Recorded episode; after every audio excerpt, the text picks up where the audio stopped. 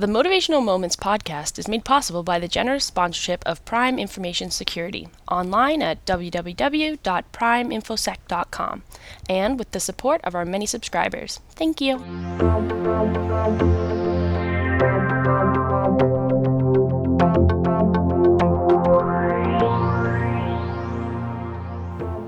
Hello, it's Linda Ockor Jenner here with another Motivational Moments podcast. Today I have a question for you. Do you ever look at someone and think to yourself, I wish I had their life? This could apply to personal or our business life. Going back in time to when I was a high school student in England, where I was born, I looked up to and wished I was more like one of the girls I had been friends with. We'd been friends since primary school.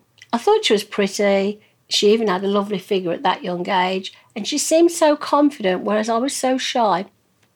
After we left school, we went our separate ways, and I gradually became more self confident about how I looked and the fact that I did have a personality.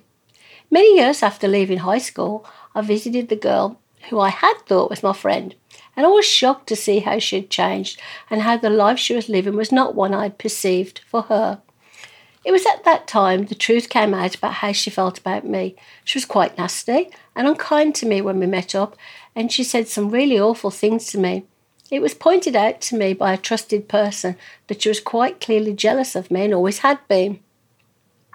I don't know why I didn't know this at school, but I was a very quiet young girl, and as I said earlier, I looked up to her and a few other friends because I wanted to emulate them because I wanted to emulate them in some way.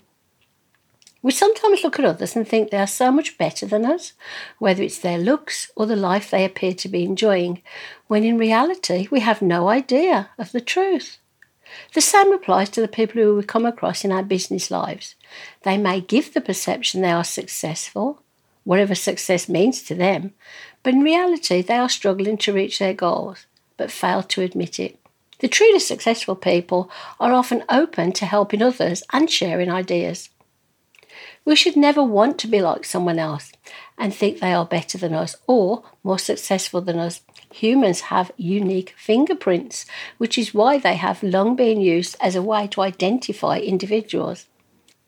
In which case, why would we want to look like or act or try to be like someone else when what we should be doing is celebrating who we are and what we've achieved? Our goal should be to showcase how unique we are, both in business and our personal lives. In particular, where business is concerned, our brand persona is what stands out to our target market. We can be found easily due to our brand being unique. Being authentic, which purely means being yourself both in business and in your personal life, builds trust. People know who you are and want to be your friend or become your client. Accept who you are, learn to like, love, and be proud of yourself. So, food for thought. That's all for now, but I'll be back soon with another Motivational Moments podcast.